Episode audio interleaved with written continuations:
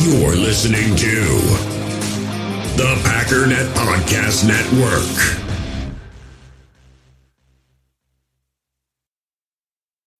When you need mealtime inspiration, it's worth shopping Kroger, where you'll find over 30,000 mouth-watering choices that excite your inner foodie. And no matter what tasty choice you make, you'll enjoy our everyday low prices, plus extra ways to save, like digital coupons worth over $600 each week. You can also save up to $1 off per gallon at the pump with fuel points. More savings and more inspiring flavors make shopping Kroger worth it every time. Kroger, fresh for everyone. Fuel restrictions apply. Another day is here, and you're ready for it. What to wear? Check. Breakfast, lunch, and dinner? Check. Planning for what's next and how to save for it? That's where Bank of America can help. For your financial to-dos, Bank of America has experts ready to help get you closer to your goals. Get started at one of our local financial centers or 24-7 in our mobile banking app. Find a location near you at bankofamerica.com slash talk to us. What would you like the power to do? Mobile banking requires downloading the app and is only available for select devices. Message and data rates may apply. Bank of America and a member FDIC. On the fake, Rodgers lets it fly, has Watson, he's got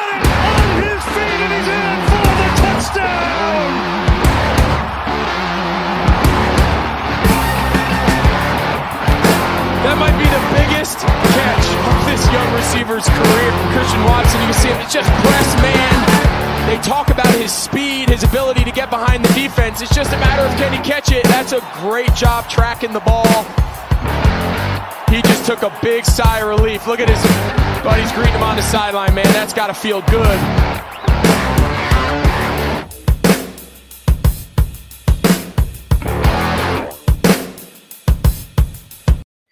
What's up, guys? Welcome into Packers Total Access. My name is Clayton. You can check us out on packernet.com. You can find me on Twitter at Packers underscore access. If you'd like to email the show, you can send a message to Packers Total Access at gmail.com. Also, we've got our text line up and running. If you'd like to text the show, you can send a text to 865 658 5824. Again, that's 865 658 5824. And we've got a special guest on the line with us today uh, for tonight's podcast, I should say. We're getting this out a little bit late to you guys, but the reason being is we were trying to wait around. I'm sure, like you were, Jake, wondering, uh, you know, is Aaron Rodgers going to make a decision today or not? You know, we've been on Aaron Rodgers' watch for what seems like a couple of decades now, but it is what it is. But uh, just want to thank you for coming on. We've got Jake Shavink on with us. You can find him on Twitter at Jake NFL Draft, and obviously he's the host of the awesome It's Always it, It's Always Draft Season podcast. I always screw that up here on the Packernet Podcast Network. So Jake, man, I know you are busy this time of year being the draft expert for the Packernet Podcast uh, Network here, but how are you doing, man? I'm doing great. Uh, we are officially like draft season's underway, but we're officially on like, you know, height, weight watch, all that good stuff with the combine coming up. I know the big, obviously, thing is like Bryce Young. Everybody's waiting on Packer fans are waiting on Rodgers, quarterback. Draft fans, analysts, everything is waiting on to see if Bryce Young is like 5'10, 188. That's where we're at in the process, but it's it's a blast. It's a great time of year. Absolutely. Wondering if he had a couple extra hot dog, couple chili dogs right there at the end to put on a little weight. It's funny, man. Hey, let's just jump into that. We're already off script. This is going to be a disaster, I can tell. But Bryce Young, he is hands down my my best uh, quarterback prospect on my board. And and granted, Jake, I, I'm probably a little bit different from you. I, I don't scout the uh, the players. I, I take a, a, compilation of basic uh, information and people that I trust that's been around the game for a long time compile all that information, all that data, and come up with my board. But when it comes to Bryce Young, to me, he seems like he's the hands down best quarterback in this draft. But everybody always throws that caveat in of is he too small to play in the league? And the first thing I always think of is Devonta Smith, right, with Philly, the wide receiver. That seems to be the direct correlation. But tell me, how do you feel about Bryce Young, and is he your top quarterback at this stage? And understand everybody listening to the pod, we're still a little early in the process here. The boards are going to change a little bit as we go through the combine and all that, but as it sits right now, you'll be getting the information in real time tonight. Uh, how do you feel about Bryce Young, man? He's awesome. Uh, phenomenal football player, easily the best playing the position of any of the quarterbacks in the draft. Like he is just as the his game feel is phenomenal. Like in terms of like, hey, I you know, I see something pre snap, I got to make an adjustment, whether it be, you know, the play itself, whether it be a protection, right? Like he is so in tuned with what the defense is doing, where the offense needs to be, where his line needs to be, where his receivers need to be, like all that pre snap. throws with incredible anticipation, right? Like, and and then he's like this this maestro off script. Like he is the mm-hmm. true scrambler. He's got like big time Fran Tarkenton vibes with his abilities to scramble, just run around by time as much as you can. But he's again a precision thrower as well, whether it be within the pocket on the run. He knows how to navigate the pocket. So like everything he does is phenomenal. So it's just like, okay, at you know, whatever it is, 188 pounds, can you sustain hits for a 10 year career? That's it. If if Bryce Young was 6'2 and 210, even if that's on the light side, who cares? He would be, he'd probably be on like, he would legitimately, I think, be on a Trevor Lawrence level of a, of a prospect, a Justin Fields level of a prospect, right? Like some of these guys the last few years. But it's just the dang, like, okay, can you survive long enough? longevity is it going to happen for him? Because he plays a position at just an unbelievable level. Yeah. Absolutely. And, you know, when you get a small frame like that, the thing that comes into my mind too is, you know, when you're being drafted that high, let's say he is the number one pick, you're going to go to a team who's pretty bad, probably doesn't have a stout offensive line. I mean, you're, you're going to get beat up. And I, I, think of some of the quarterbacks that were supposed to be great, you know, David Carr back in the day got absolutely annihilated in the pocket. Um, I'm a Kentucky fan growing up, right? Um, Tim Couch back in the day, everybody's like, oh, yeah, he's, he's going to be a perfect NFL prospect. He got beat to death, man. So, yeah, it's something I'm worried about. And, and you talking about him being able to move in the pocket and, and scrambling ability. It's what Greg Cosell talked about the other day on the Ross Tucker podcast. He was like, man, um, yeah, he, he's small and, and can he take the beating? But the thing you got to understand is is how this kid moves in the pocket and how fluid he is. Just like everything you just said, he he always looks comfortable. He's he's running away from defenders out of the pocket, but he never looks like he's in a hurry. It's it's pretty remarkable. But um, good stuff, man. Let's do this. Uh, if you if you and I sit here and talk about potential quarterback draft prospects for the Packers, we are not going to make it out alive. Okay, we're going to get roasted. I've already dabbled in it a bit, and it is hilarious, Jake, hearing people's responses. Oh, I love it. Um, with that being said, let's talk about some of the positions that maybe Packer fans wouldn't be so irate if we took, right? so let's start with offensive tackle. And the reason I start here, Jake, me personally, I feel like offensive tackle and quarterback are the what I would consider tier one positions on the offensive side of the ball, the most important. And we all know the Packers would love to plug and play a right tackle. Uh, there coming straight out of the draft. We all love Zach Tom. We think he's got a lot of potential. But with that being said, who are your top three offensive tackles? How your board sits right now? Who, who are the top three that come to mind for you? So top three right now, um, it's going to be pretty standard because I do think the top three are in kind of their own tier at the moment. I think there's a fourth guy at tackle who is in his own second tier, and then I think there's a bigger group behind that. For me, the tackle one right now is Paris Johnson Jr. from Ohio State. I have Peter Skoronski at two, I still think he can play tackle. I know we'll get into that maybe a little bit as well. But and then I have Broderick Jones at three. Nice, nice. So we're we're very close to the same there. Um, I have Skoronski as the top tackle. He's number eight overall on my board, and he's in what I would consider tier three. My tiers are much different than most uh, scouts, draft experts, things like that. I, I break it down a little bit uh, I don't know, a little more detailitis, I guess you could say. But I've got Skoronski at number eight in tier three, and then I've got Paris Johnson at number 10 in tier three. And then you got to go down one tier to get to uh, Jones at uh, number 17 overall on the board. So we are very, very close there. I would, I kind of see Skoronski and Johnson as, you know, you can't go wrong with either of those guys, right? Yeah, I think, I think it's, and, and it's one of the toughest, I think, parts about like grading and like is, is projection right? Like we we I think we know what Peter Skoronski is. Mm-hmm. He's just darn good at playing the position, like in terms of like leverage, hand strikes, you know, how tight his hands are, like technique and balance and power, the ability to drop anchor. Like he's not letting you, he's not letting you beat him inside, right? He's hesitation moves are not beating him. Like winning around the edges is maybe how you can get him because he's not the most like phenomenally quick athlete. But even still, when you have control with those like outside inside arms like he has, it really doesn't matter how you attack him. You're probably not going to win. And he did really well last year against two guys who, well, I guess both Michigan guys, I'll say instead. But Aidan Hutchinson, who was obviously number two overall pick, and then David Ojabo, who probably would have been a top 15 pick if he didn't, you know, suffer an injury in the in the draft process. So he he locked those guys down. He's been locking up the top Big Ten pass rushers for, for a few years now. Like he is great.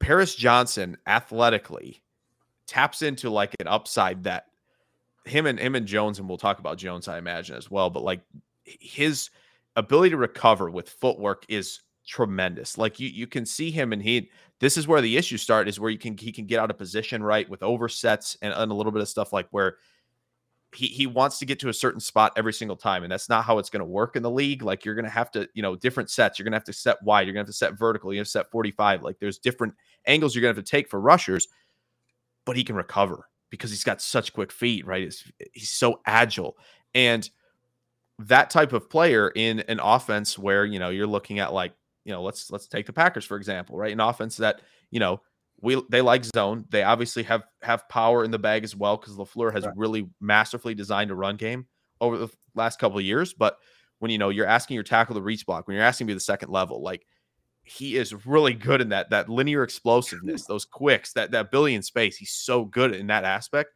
that where you're like, oh boy, if we're going to run more zone, if we're going to you know get back to a little bit more of that, oh man, Paris Johnson is great. So it's it's kind of I think flavor. It's like if you want the floor that Skoronski gives you, it's a tremendous floor. If you want like almost that with an extra upside grade in there, I think that's Paris Johnson. Got it. Good stuff, man. Good stuff. And uh, with Broderick Jones, he's the one. He's the one tackle that seems to always be there when I run a mock draft, right? And uh, how, do you feel? I mean, I, I, feel pretty comfortable if the Packers were to take him at 15. He's my 17th overall prospect, but I would feel good about that. Would you? Yeah, I think so. I think I think Broderick Jones is still I think learning how to use his levers, learning how to use strength, learning that, yeah, you can drop anchor a little bit because I feel like he doesn't do that. He's just so big and so long and enormous that he can kind of just absorb guys without that ankle flexion, without dropping the hips, right? Like he can still do that.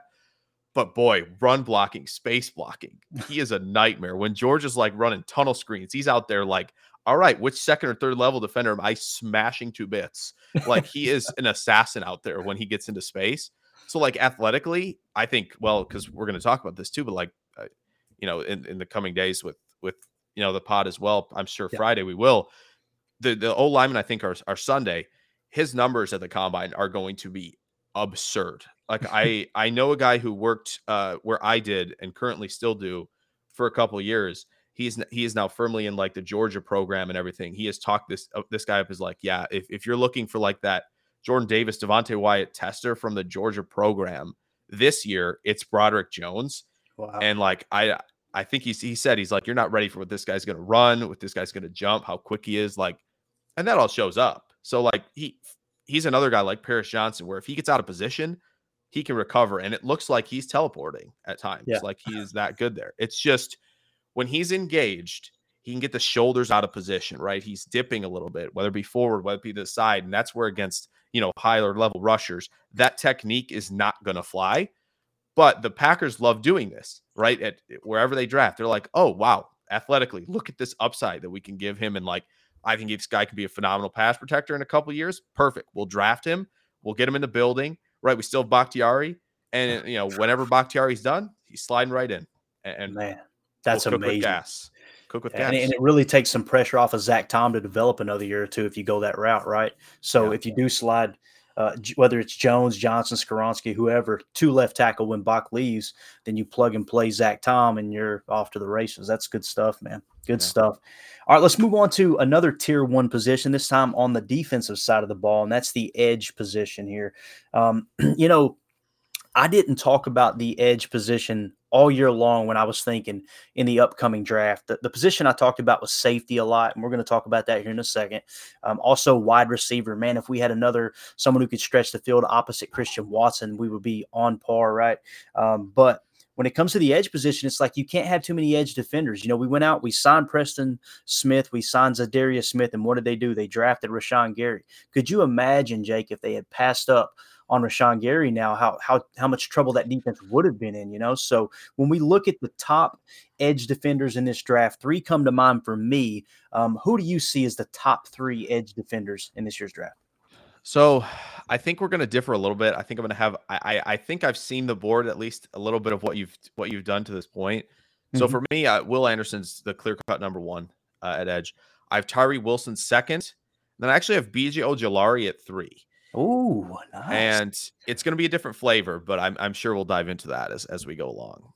Nice. BJ Ojulari. Let me ask you then. Will Anderson, you know, it's it's kind of like him and Jalen Carter, you know, the, the big defensive lineman. To me, they're 1A and 1B there in that that uh, you know, top two slots. Um, I've I've definitely got Tyree Wilson um, there at the number seven prospect. I got him a tier two talent on my board. And then I've got Myles Murphy at number three. Um, of course, that's number 12 overall, and he's a tier three prospect. So I've got three, the top three edge defenders all being in different tiers. Again, very different tiers than what most people do. But tell me, what is it you like about BJ Ojulari, man? Because that's one that, that kind of kind of uh, blindsided me there. That's awesome.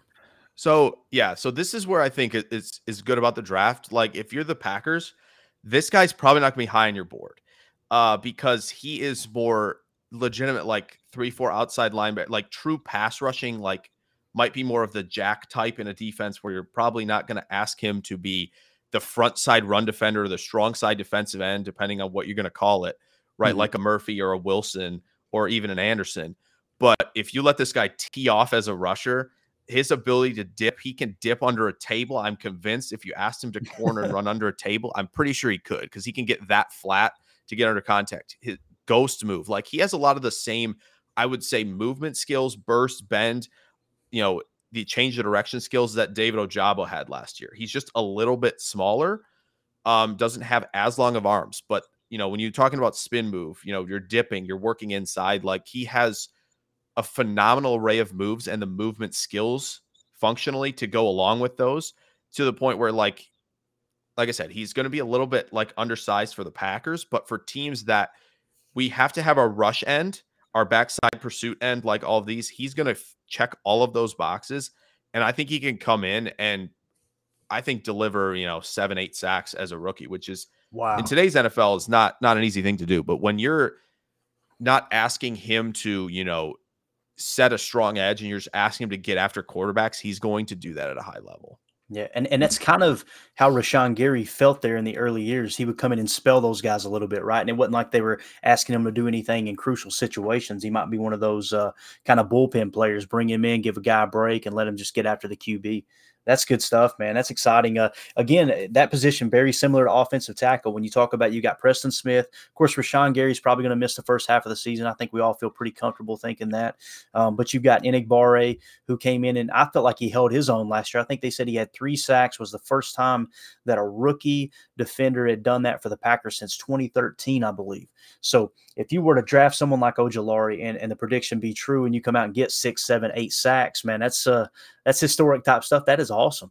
Um, and the thing thing that I was getting at there is let's say Rashan Gary comes back halfway through the season. The thought of having Rashan Gary and then either Ojulari and Preston Smith fighting for that number two edge defender, and then of course having Enagbare to come in and kind of spell those guys, man, all of a sudden you take a position that might be perceived as not necessarily a weakness, but not a huge strong point, and you could flip that into a strong point. That's exciting. And again, that being, in my opinion, a tier one position on the defensive side of the ball, that could be huge. So those are uh, a caveat yeah. really quick because I think I, I, will say I think the Packers are going to their board's going to look more like yours.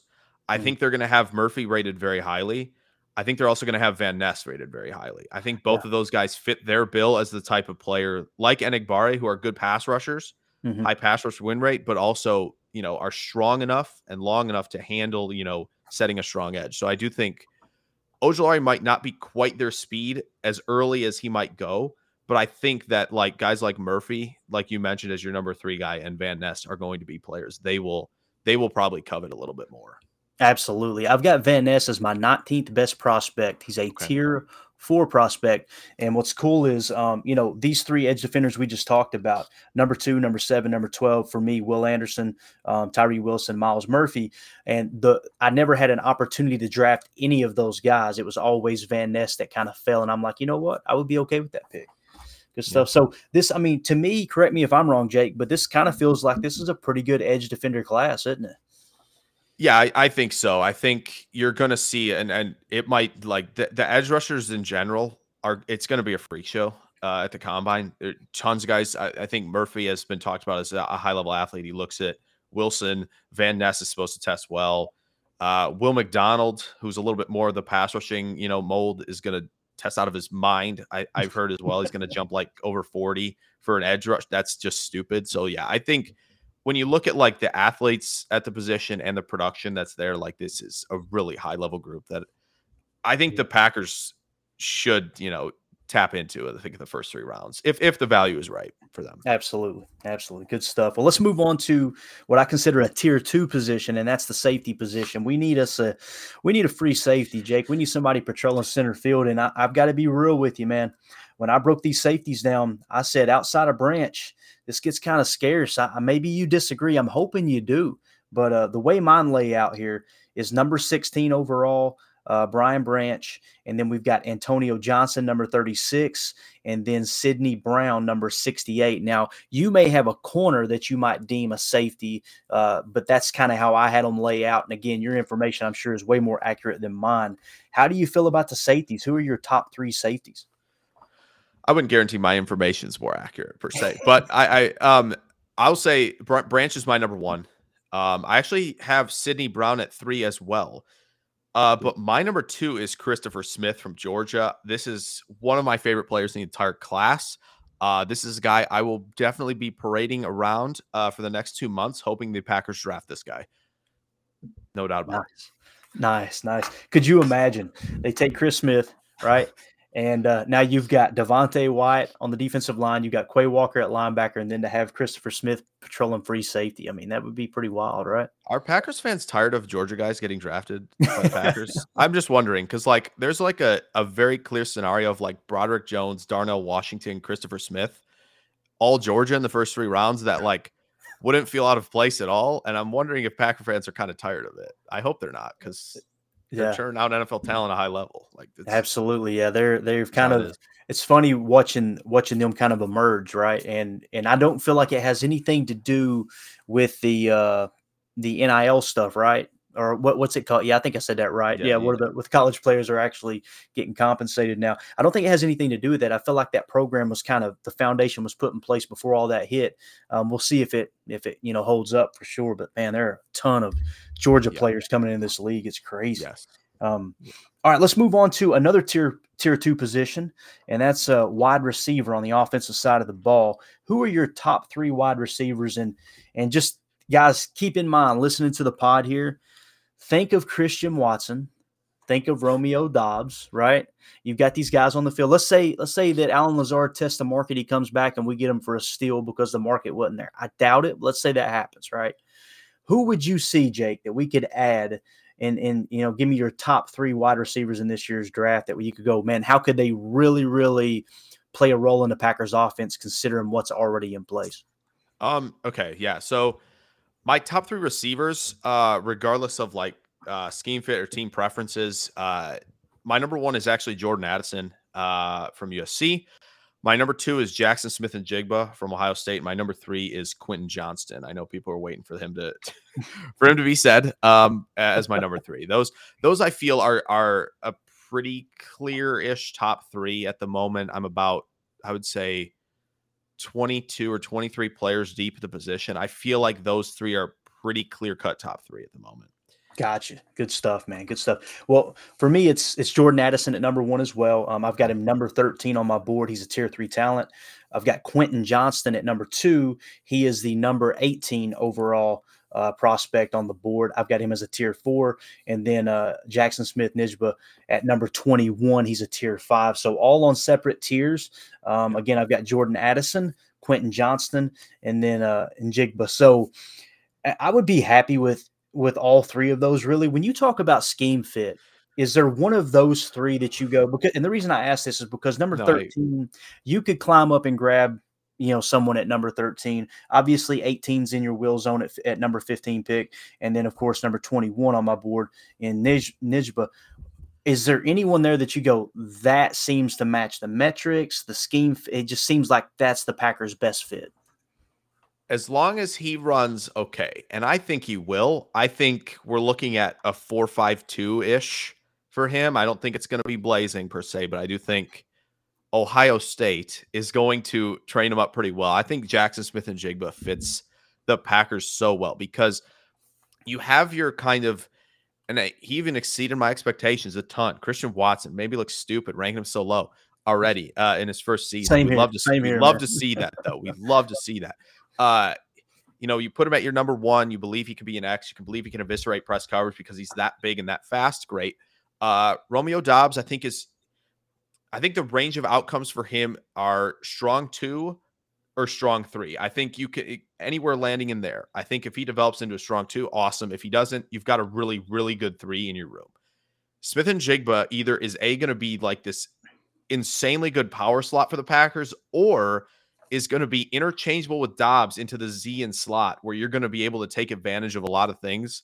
And I would be really excited about that because I think Smith-Njigba is just phenomenal in all three phases of playing the position. He just isn't explosive or fast. And that's where people are like, ah, that stinks. I, I don't like that. But it's like when you can attack leverage and when you can win with throttle control, win with pace as a receiver, get open as a route runner, separate yourself with a catch point. I think he does a great job doing that. That's underrated. Great hands, and he can make adjustments to the football. Good tracker of the football. He's just not downfield enough to show you that he can track the football well. Um, and then be just an absolute nightmare post catch. Like catch to attack transitions incredible. Can make the first man miss. Has creative feet in space. Has a good stiff arm and, good fluid movement skills where he can decimate you post catch. So he's great in all those facets. He also blocks well, and that's what the Packers are going to want. They're going to want somebody who can block their butt off as, as well as a receiver. To have Smith-Njigba as a slot and a Z to interchange with Doubs feels like a perfect fit for the Packers. I just hope he is good enough in the testing department to stay on the Packers' radar. Absolutely. And, you know, one of the things that Greg Cosell talked about, and I've heard other people talk about it, is players that play with balance. And that's what I see with with Njigba. It's he, he never looks like he's he's he's running, you know, outside of his control. He's always got great balance, um, great body control, like you said, lean everything. Um, Mike Wall talked about it on the pod. We had him as a guest, you know, the former Packers offensive lineman. He said, you know, how you get to confrontation, whether you're on offense or defense, determines how you handle confrontation. And some players just can't play with that balance. I think he's he's one of those three that's like, man, he he looks like he he fits on a football field. He's confident and he's uh, he plays under control, which is really really uh, I think it's very underrated. Um, as we let you go here, I know we're out of time, and I really appreciate you carving out time, JK. Yeah, World absolutely. Tours. Uh, some people are going Clayton. You have pounded the table for Michael Mayer this entire offseason, and you didn't even talk about tight end. Um, for me, it's Kincaid and then Mayer, slightly Kincaid over Mayer. But me being a Notre Dame fan as well, it's like, man, give me Michael Mayer all day long. Um, if they were to go tight end, what's the one tight end that you go, that's the one? Oh man, this is oh, it's tough because the class is loaded. Uh and really are. that's man. what's really awesome. That like at least this part, like not as much safety, right? But tight end being loaded lines up with what the Packers need. And oh man, because it, it's such different types. Like I want the Packers like so bad to be able to like if it's an Aaron Rodgers trade and if you have so much capital in this draft to find a way to mm-hmm. get like a, a Mayer type and a Kincaid type both. Oh man, for me, man, this is tough. It's tough, man. It's so tough because I really, man, I would okay. I'll, I'll go. I'll go a little off book. I, I want. I want Darnell Washington in in green and gold. I really do. I just want like somebody who's just that much bigger than everybody he's going to be lining up against, save for edge rushers. But even then, it's like he might just be, actually be bigger than them too. Uh, just be the run game force multiplier. Be a third tackle out there on every play. Uh, he can he can give you the opportunity to run and run successfully from even 11 personnel when he's out there. That's Yeah. I think how like dominant of a blocker he is. Um he sometimes looks a little clunky as a mover, springy. Uh, other times like it, it looks a little inconsistent, right? But another thing about him, red zone threat. Like he it looks like he just shrugs off like spear hits like from safeties like like nothing hit him. Like he's just that big and again, Packers struggled in the red zone a ton this past year. They couldn't figure out. There's just the, the secret sauce wasn't there in the red zone. Get a guy who can just go up and win the ball. Like, what's a what's a what's a six foot like two hundred safe pound safety gonna do one on one against this guy? Nothing, Right. nothing. Just throw it high enough, right? And he's gonna win. So like that player in uh, the Packers offense just brings a smile to my face. I'd be so giddy if they had him. Like just just eviscerating safeties and linebackers as a blocker, and then just just winning the catch point every time he's getting the ball. That's awesome. Georgia dominating, man. It's eh, we yeah. we can't get through one position without mentioning Georgia. That's amazing. amazing. Jake, thank you so much for your time. Everybody listening, check him out on Twitter at Jake NFL Draft and his podcast right here on the Packernet Podcast Network is It's Always Draft Season. Jake, thank you so much for your time, man. We really appreciate it, bro. Yeah, thank you so much. It was it was a blast. All right, take care, pal. Thanks. All right, so let's move on to the next segment here. What I'm going to do, and uh, again, Jake is the best at what he does, man. He's going to play humble, I promise you that. Um, but the guy, he, I've already learned so much just listening to his podcast and just, you know, just kind of hanging out with him uh, a little bit um, in Discord chat and other places. When when Jake talks, I shut up and listen because the guy knows exactly what he's talking about when it comes to the draft. So, um, all right, what we're going to do now, guys, I'm going to go ahead and turn this camera off so I don't have to stare at my ugly mug the rest of the show. And um, we're going to take a quick commercial break, pay a few bills. And when we get back, we're going to talk about Brian Gutekunst and some of the comments that he made uh, earlier today. If you guys are listening to this on Wednesday, it'll be going live a little bit later on Tuesday. We were trying to hold off and see if uh, Aaron Rodgers, uh, you know, surprised us with an announcement. You guys know I, I kind of wasn't expecting it today. Um, but if you're listening to this on Wednesday afternoon, Brian Gutekunst's uh, comments actually happened on Tuesday. So with that being said, we're going to take a quick commercial break. When we get back, we'll kind of uh, break down what he had to say, see if there's any tips in there, any hints as to what they may be thinking at the quarterback position. But we will be right back. We all have smartphones, and we all know they're pretty amazing, but they also can be amazingly distracting, especially when we're around other people. So, US Cellular wants us to reset our relationship with our phones by putting down our phones for five. That's right, a company that sells phones wants us to put down our phones. And to see what we find, learn more at uscellular.com forward slash built for us. In the hobby, it's not easy being a fan of ripping packs or repacks. We get all hyped up thinking we're going to get some high value Jordan Love card, but with zero transparency on available cards and hit rates, it's all just a shot in the dark. Until now. Introducing slab packs from arenaclub.com, the only repack that provides real value, a complete view on all possible cards, and clear hit rates for each one. Now, when I buy slab packs on Arena Club, it finally feels like I know what I'm getting. And honestly, the best thing for me and my son is the fact that we're kind of novices into this. When I walk into a card shop with my son and a card says it costs $40, kind of just taking his word for it that that's a good value. So I appreciate the transparency on grading, as well as just getting excited about seeing what you could potentially get. Right now, you can get 10% off your first purchase by going to arenaclub.com slash packdaddy. Wow, that's crazy offer. 10% off a $400 slab pack. That's 40 bucks right there. Anyways, that's arenaclub.com slash packdaddy for 10% off your first purchase. All right. So Brian Gutekunst, uh, like I said earlier today, uh, met with the local Green Bay media, right? And we're just going to kind of jump right into it and play one of the sound bites. I got this off of Twitter, uh, Rob Demovsky's Twitter page, right? And um, this is Brian Gutekunst just just kind of chatting with the media. And you know, I, I've got to be honest. This whole entire time, I've been one that man, the media is reading too much into this. The the the fans are reading too much into this guys, he didn't really say anything. This one felt a little bit different. I, am not going to lie. Like, you know, I, I, still believe there's a 60% chance Aaron Rodgers comes back and plays for the Packers. I think there's like, you know, a 40% chance Aaron Rodgers retires. And I think there's about a 10% chance that Aaron Rodgers could be traded. That's kind of where I've been. And when you listen to Goody talk, though, it's like, man, it, it kind of feels like there may have been comments behind the scenes you know, conversations where it's like, you know, I don't want to, let's do this. Let's, I'm trying to think of the right way to say this before I play his comments. Um, before I watched this video and I listened to that press conference there with the local Green Bay media uh, going into the combine. Before that, I kind of looked at it like this is Rodgers' decision, right? This is, hey, if you want to come back and play for us, great. And and what I mean by that is I kind of felt like they were going to cater to what he wanted, right? And you guys know, I personally believe that Aaron Rodgers is worth that. I mean, he, four-time MVP, Super Bowl winning quarterback. you know, had a down year. Yes, I personally think it, it's not a coincidence that he had a, a, broken thumb on his throwing hand. You guys are tired of hearing me mention that. Um, but I kind of felt like, you know, if, if Aaron wants to come back, they'll do what, it, what they want to. This, this kind of felt to me as if it was the opposite, almost as if Aaron told him, Hey, look, you know, I want my guys back if I do come back. And it almost feels like Brian Gutekunst is like, well, you know, you're not going to get them all back. He didn't say that in this interview here, and it's just a 30 second clip. But the demeanor kind of comes across like, yeah, of course we want Aaron back, but is it a fit?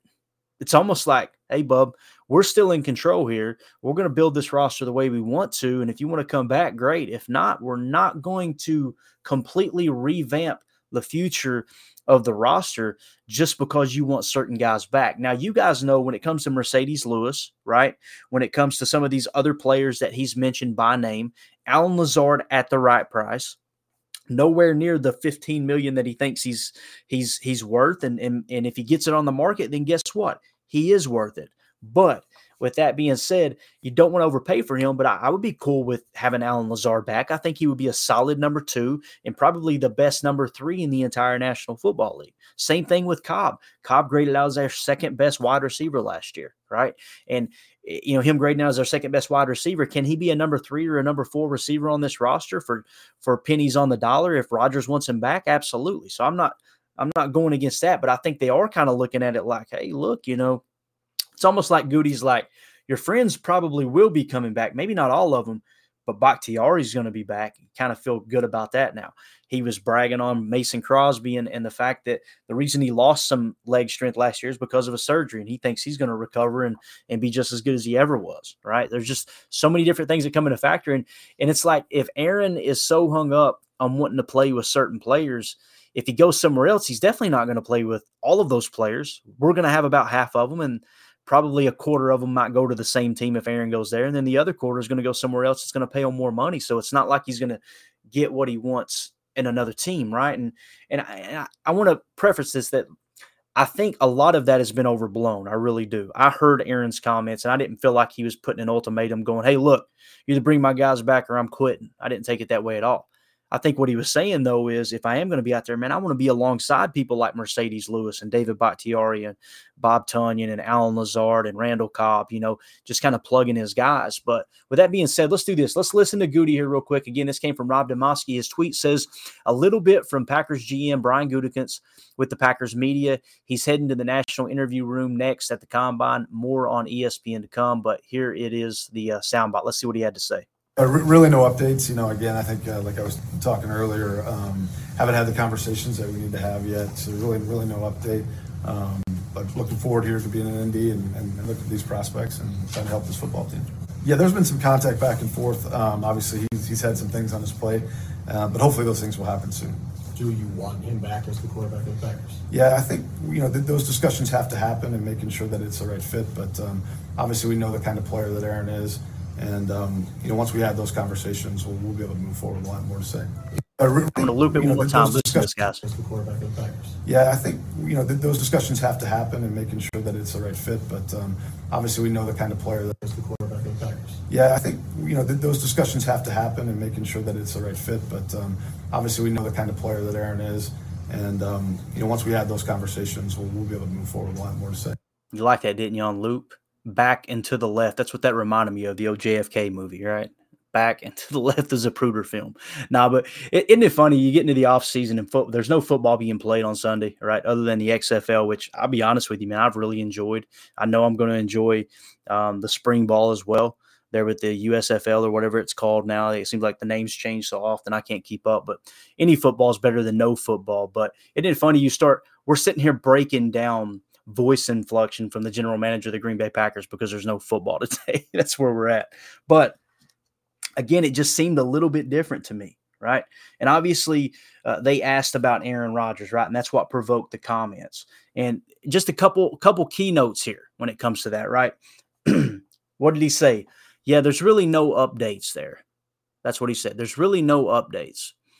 Now, what's that? What's what does that mean? You know, there's no update. So it means Aaron hasn't made his decision.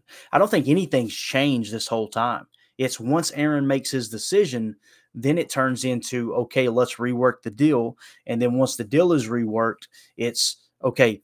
Even before the deal is reworked, it's here's the angle we're going with our roster. And if he doesn't like that and he demands a trade, uh, maybe you rework the deal for the trade. Maybe you rework the deal when he comes back. I am one that I tend to think that the only reason you would rework the deal, in my opinion, is to somehow try to remove the deadline aspect of that guaranteed money hitting, right? Now, there's a slight chance that reworking the deal, quote unquote, reworking the deal means uh, give a little bit back as far as the guaranteed and uh, and save the Packers a little bit of money. I think there's a slight chance for that. I think anyone who says he is or is not doing that is just being dishonest and they don't know for sure. So I definitely don't want to fall into that camp. It's just all speculation at this point. But they asked Brian Gutekunst, "Do you want him back?" And he said, "Yeah, th- those discussions have to happen." That's a, that's a very odd way to answer that question. Do you want him back? He said those discussions have to happen, but then he went on and said, "We know what kind of player Aaron is, and it's just got to be a fit." Right. So I think the fit aspect comes down to two things, gang. One, are you willing to accept the roster we're putting together? Because if you're going to get get you know butt hurt over the fact that we had to let two or three of those guys go and we couldn't bring them all back, then probably not going to be a fit. And also, are you willing willing to rework the deal to make it a fit? Now, so many people were going, "Why would he do that? Why why did they even sign into the contract last year, guys?" This whole time I've been screaming screaming the details and the optional aspect of this contract, nobody truly knows. Nobody truly knows how much of that option can be waived. Nobody truly knows how much it can be adjusted. Nobody truly knew um, exactly what was going to happen if Aaron was traded or cut, right? Until here recently. And we started talking about this $15 million cap hit deal where if the Packers were to trade him, and or cut him or if he retired i should say not cut. If aaron retires you're going to get 15 million. Um, it's just going to be a 15 million dollar cap hit as opposed to you know the inflated number that we're looking at. Um, so there's a lot of things that come into play man there really is but that those discussions have to happen. I think it comes down to those two uh, the the two dynamics there and the roster and the contract is going to determine whether or not it's a true fit. And i've got to say this you guys know I'm a big Aaron Rodgers fan. Um, I'm, I'm a Packer fan first and foremost. If Brian Gutekunst announced right now while I was live and it came across the ticker, we're trading Aaron Rodgers, I would say, all right, Jordan Love air is starting. Let's get it. Let's go. Let's get behind number 10. I'm a Packer fan first and foremost.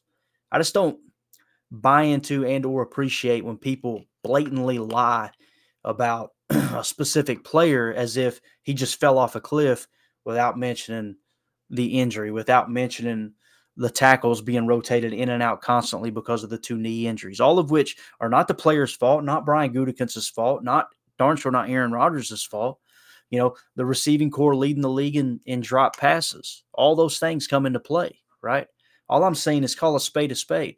If you see it, you got to say it and you can't just lean on one narrative because you don't like the guy or because you just want to see what Jordan Love has or you want to quote unquote turn the page, right? All those things, all all those sayings that everybody use and it's, you know, everybody wants the same thing as Packer fans. We want the Packers, the Green Bay Packers, to do great.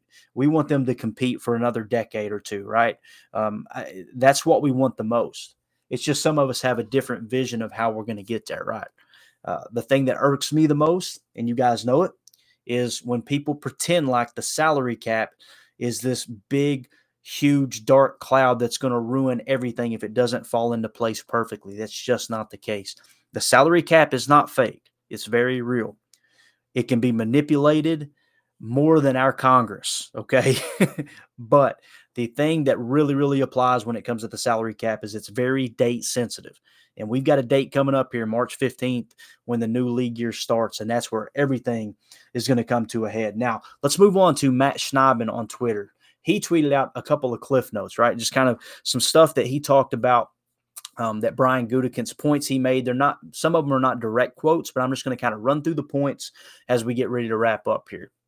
He said, uh, Aaron Rodgers has not told the Packers his plan. That's one point, right? Another point is Gutekunst hasn't spoken with him in length since the end of the season, just a little bit here or there. Um, quote, until we have those conversations, I think all options are on the table right now. That's something else Gutekunst said. So until we have those conversations, I think all options are on the table right now. So until he sits down and talks with Aaron and Aaron says, I want to be traded, I want to come back, or I want to retire, all three of those options are on the table. Nothing big there, right? But again, we're just going to cover this real quick. Um, he also said Gutekunst wants a resolution with Rodgers' situation before free agency starts on March 15th. We've said it all along.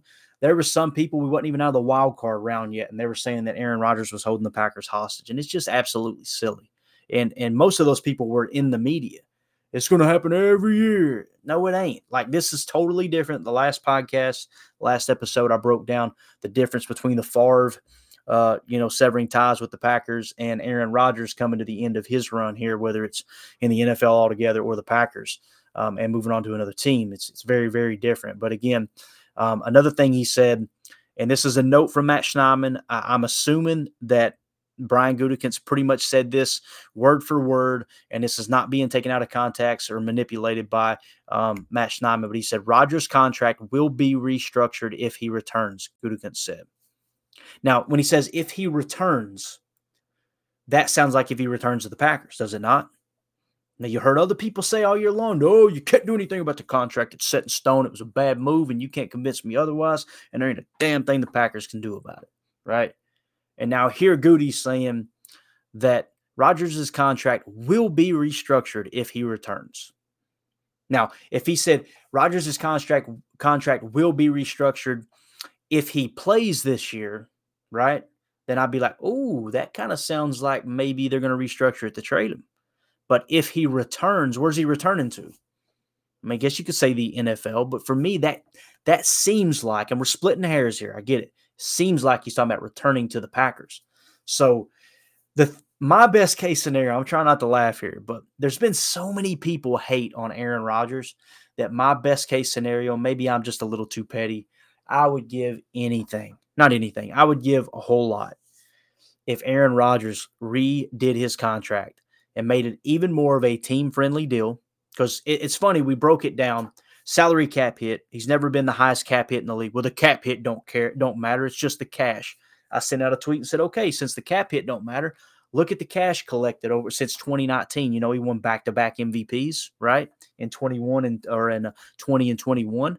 So from 19 to 20, 21, and 22, Aaron Rodgers was like eighth on the quarterback list in cash that he has made. So, which is it? The cap hit doesn't matter, the cash does. You show that the cash number is down, right? Now all of a sudden the cash number don't matter. Well, that can be manipulated. Okay, so there is no answer. Aaron Rodgers is just a bad person. He's selfish and he took all the money. Got it. Okay. I don't know what else to say there. But if he were to come back and restructure this contract to where it's even more team friendly. And I'm going to continue to say that because in my opinion it is very very team friendly seeing that he could have absolutely broke the bank after winning back-to-back MVPs, right? I mean, he could he could have had the highest cap hit, the highest average per year. They won't talk about the average per year because it was just a 3-year extension, 150 million guarantee and that's all that matters. 50 million dollar contract couldn't tell you how many fans reached out to me and said, "Man, thank you for pointing out that his cap hit wasn't fifty million dollars because I really thought it was because that's how they perceived it, right?" But if he takes a team friendly deal and comes back, there are some people's heads are going to explode that hate Aaron Rodgers because it's going to take it's going to completely destroy that narrative. Now, another thing that it does, if it can be restructured in a way that it saves on cap, and I'm not saying it can, again, all I'm saying is no one truly knows the optional aspect of this contract. I've said it all along.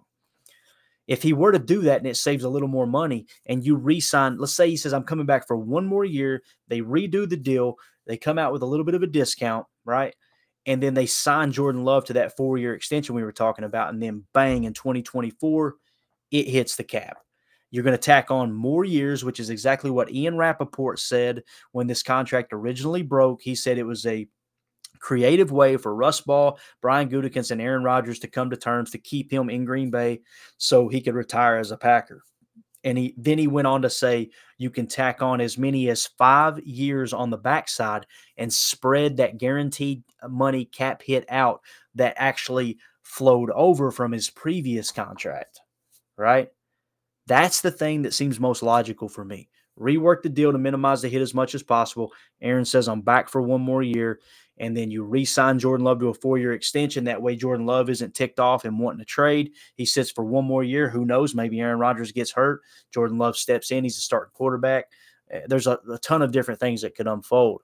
But I do know this, man. I am very, very excited to see how everything plays out because the one thing that really has me fired up and I tweeted this out. I know, I know Brian Gutekunst isn't going to go on the record and say um, that Jordan Love isn't the guy, right? Of course, he's not going to do that. If he wants to trade Jordan Love, that would diminish his trade value, right? If he says that out in open, then it tells Jordan Love, it ticks Jordan Love off, and they, they don't think I could play at this level. Then he demands a trade there, right? He's not going to come out and negatively bash any player on his roster. No GM does that that has any has two brain cells to rub together, right? But I came away from Goody's comments when they asked him, "Can he play? Do you think Jordan Love can play this?" He said, "I absolutely think he can be a starting quarterback." He said the the thing that he came across, he is 100% comfortable with Jordan Love being QB one in Green Bay, and he convinced me. It wasn't just coach speak. It wasn't just front office speak. I felt it, and I believe it. I believe Gutekunst is being 100% honest, just like, in my opinion, he's probably the most honest GM in the entire league. You never catch the guy being, you know, BSing anybody. And it seems like he has a great working relationship with the other general managers, which is a huge, huge asset this time of the year when you're looking to have multiple trade partners when you're sitting at that 15 spot with potentially a top tier talent falling in your lap or being just out of reach where you want to trade for, up for him or potentially trading back because you missed out on the top tier and you don't want to reach on the next one, right? And you can maximize your draft compensation. But I think that they're comfortable with Jordan Love. I think we've got QB1, the next QB1 in house. Now, three things are one of three things are going to happen, guys. Aaron Rodgers is going to return and play quarterback for the Green Bay Packers. Aaron Rodgers is going to be traded and play for somebody else, or Aaron Rodgers is going to retire. But I truly believe that Jordan Love is going to be on this roster moving forward, and he is the quarterback of the future. Think of the jump start he has. Already knowing this offense, already knowing the terminology. Although some people would suggest the offense is going to completely change when Aaron Rodgers leaves, which cracks me the hell up. I don't know. I don't know what they're doing on Madden with custom playbooks, but they've somehow beaten to their head that this thing is going to completely change when Aaron leaves. It's not the case. I think Jordan won't have as much freedom at the line of scrimmage. Absolutely. That goes without saying, right? I think he will have freedom, but he probably won't lean on it as much as Aaron Rodgers, right? He'll probably defer to the original play call or not can out of plays as often. Um, but I'm excited, man. I think it's going to be a going to be a lot of fun to see how all this unfolds for sure. So, um, all right, as we get ready to wrap up here, again, I just want to give you guys kind of an update there. No news from Aaron Rodgers. It is what it is. But we're going to do this as we wrap up. We're going to read a text that came in from a listener, and uh, we've got people from all over the world, all over the country, which is really really cool. Uh, this one comes in and he says, uh, "This is Chuck from Everett, Washington. Question, sir." Who is the best Packer to wear the number 83. And why is the answer Tom Crabtree? Tom Crabtree, man.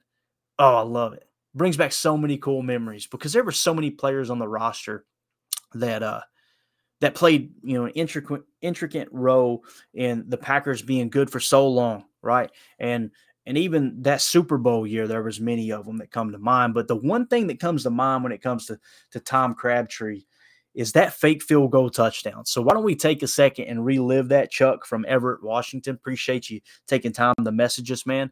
But let's uh, let's go back. This was a game against the Chicago Bears. It was in the second quarter, 156 left in the second quarter, and Green Bay's leading Chicago three to nothing. You're inside the middle eight. You guys know how I feel about this. You're lining up for a field goal, so you potentially will lead the middle eight three to nothing if you hit this field goal coming out of halftime, you'd be winning the middle eight three to nothing. Instead, this is what happens. Let's go. Let's go and uh, and get a glimpse of it here. He'll try to tack three more on here from 45 yards out. Masthay to hold, and it's a fake, and it's inside to the tight end, wide open. touchdown, Green Bay. You gotta love it, man. That I will never forget watching that play it was so awesome. So awesome. So they line up, right? They're, they're just going to tack another three on going into halftime, regroup, and come out the other side, try to win a ball game against the Bears, right? And what happens? I mean, Tom Crabtree, they literally run a fake field goal and Crabtree pulls. They toss the ball. Tim Masthay, the holder, they snap it to the holder, tosses it forward to Tom Crabtree. You guys got to find this on on YouTube. It's there to watch. It's in any Tom Crabtree highlight reel. It only lasts about two minutes, but man, that one's in there. I promise you. Quick toss up the middle. You got a couple offensive linemen pulling, and here you got the big boy Tom Crabtree out on a sweep play with two pulling linemen. Toss play from Tim Masthay. I think technically it would have been a shovel pass, which means it would have been a forward pass for Tim Masthay, racking up the fantasy points that week. Tom Crabtree, man, he was just a gritty player, you know. And and I, I love watching him on any stream. You know, he's he's fairly vocal and stuff on Twitter and everything. The the guy, I love his opinions. I think he's very passionate. He obviously loves the Green Bay Packers and enjoyed his time there. And he's just a gritty football player. I mean, it, it reminds me of Ray Nitschke.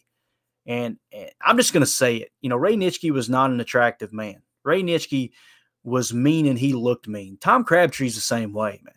And I, I was taught at an early age, man. You don't you don't mess with ugly people. You don't pick a fight with ugly people because they got nothing to lose.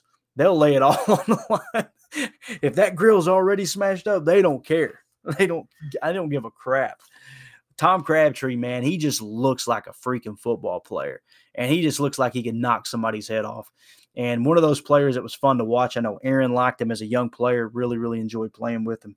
Um, players like that, it's it's kind of like the listener the other day messaged or emailed. I can't remember who it was. I, I, apologize. I forget now. We've had so much communication with you guys, which is it's just been absolutely awesome. They were talking about, you know, some of the greatest moments as Packer fans came in non-championship years. So why be negative? Why be so? If you're going to be miserable about every negative thing and argue with your fellow Packer fans about every single snap, why make yourself miserable? But it, you know, some of those plays that didn't didn't you know lead to a championship year or even lead to a you know even, even to a win in some cases or some of our best memories you know and, and the players it goes no different. Tom crabtree's one of those players man. You know spencer havner you guys remember spencer havner? He's one of those guys that i think he caught just maybe two or three touchdowns one season but i remember it was like who is this guy coming out of camp makes the roster? Maybe he made the practice squad got called up and caught a couple tuds there during the season. Spencer freaking havner the Super Bowl run year, Frank Zombo, right? Frank Zombo lining up, uh, uh, you know, a, a, significant amount of snaps opposite Clay Matthews and making a big difference. If I remember correctly, he sacked Ben Roethlisberger in the in the Super Bowl that year, right? Frank freaking Zombo putting in work. Um, Kenny Pickett's another one. Kenny Pickett was a free agent uh, signing there by uh, by Ted Thompson. You know, Kenny Pickett ain't going to make the Hall of Fame. He probably ain't going to make the Packer Hall of Fame, but that was a key signing and played a huge role in the Packers winning the Super Bowl that year. The spill it, pick it, spill it play, right? With Clay Matthews. Um, just just people like that that you know they don't they don't get enough praise sung for them in the role they played and bringing us great moments. You know, Howard Green, big Howard Green, key signing.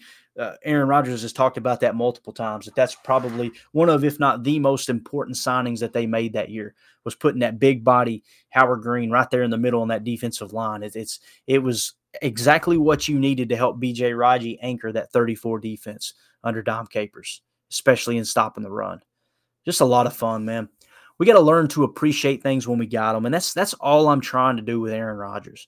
It's one of one of the greatest quarterbacks to ever play the game, and if if a small group of fans are going to try to divide the fan base and say nasty things and try to paint Aaron Rodgers out to be this evil person that anyone who listens or follows him knows he's not. Um, man, I'm I'm gonna buck on him because it's just it's just weird. It's like this is your favorite team. Why, you know, why would you not want them to do good? Why would you not want um, the the player who obviously means the most to the franchise right now? Why would you not want to get behind them? Right. And they say the same thing happened with Favre. I, I guess I was on the opposite side of the fence when Favre left, but it was because I knew about the tampering. I knew he was talking to the the coaching staff in Minnesota, right? Anyone who was willing to listen and not just be a fanboy of number four, which I was for so many freaking years, um, then you could see that he was wanting to go to Minnesota, and he finally weaseled his way out there. And one of my favorite moments as a Packer fan was when Brett Favre in that purple threw that interception against the Saints. I celebrated more during that interception to watch him throw the Vikings season away, right? In the playoffs. uh, you know, I, I celebrated more there than I did when the Packers won the Super Bowl. That's sad. That's petty, right? Hey, it may be petty, but I'm owning it because I enjoyed every second of that. So, with that being said, we're going to get out of here, guys. Thank you so much uh, for everybody who contributed. Uh, like I said, Chuck, thank you for the message, man. Y'all keep the text coming again. That number is 865 658 5824. Very, very easy for me to respond without having to type up an email. But if email is your thing, like Andy Monday, we had a great conversation through email the other day. Um, keep those coming at the email, Packers Total Access at gmail.com. So, want to thank Jake Shavink. Guys, do me a favor. If you're hearing my voice right now, um, and you're not following Jake Shavink, go on Twitter to at Jake NFL Draft. Okay, at capital J A K E capital N capital F capital L capital D R A F T. No spaces, no underscores or anything. At Jake NFL Draft. He is an awesome follow. Make sure you're checking out it's always draft season podcast here on the Packernet Podcast Network. Jake, again, thank you so much for your time, and Really appreciate it. Thanks everybody who's listening. You're probably gonna most of you be downloading this on Wednesday. Hope y'all have a great work day. If you get it in on Tuesday night, awesome. Again, the reason for the late pod, we waited and waited and waited just to make sure no information was going to drop on Aaron Rodgers. Although, kind of feel like Goody said a lot without saying much at all. So all that, thank you guys for hanging out with us. As always, let's go out and be the change we want to see in the world and go, Pack, go. On the fake, Rodgers lets it fly, has Watson. He's got it on his feet and he's in for the touchdown.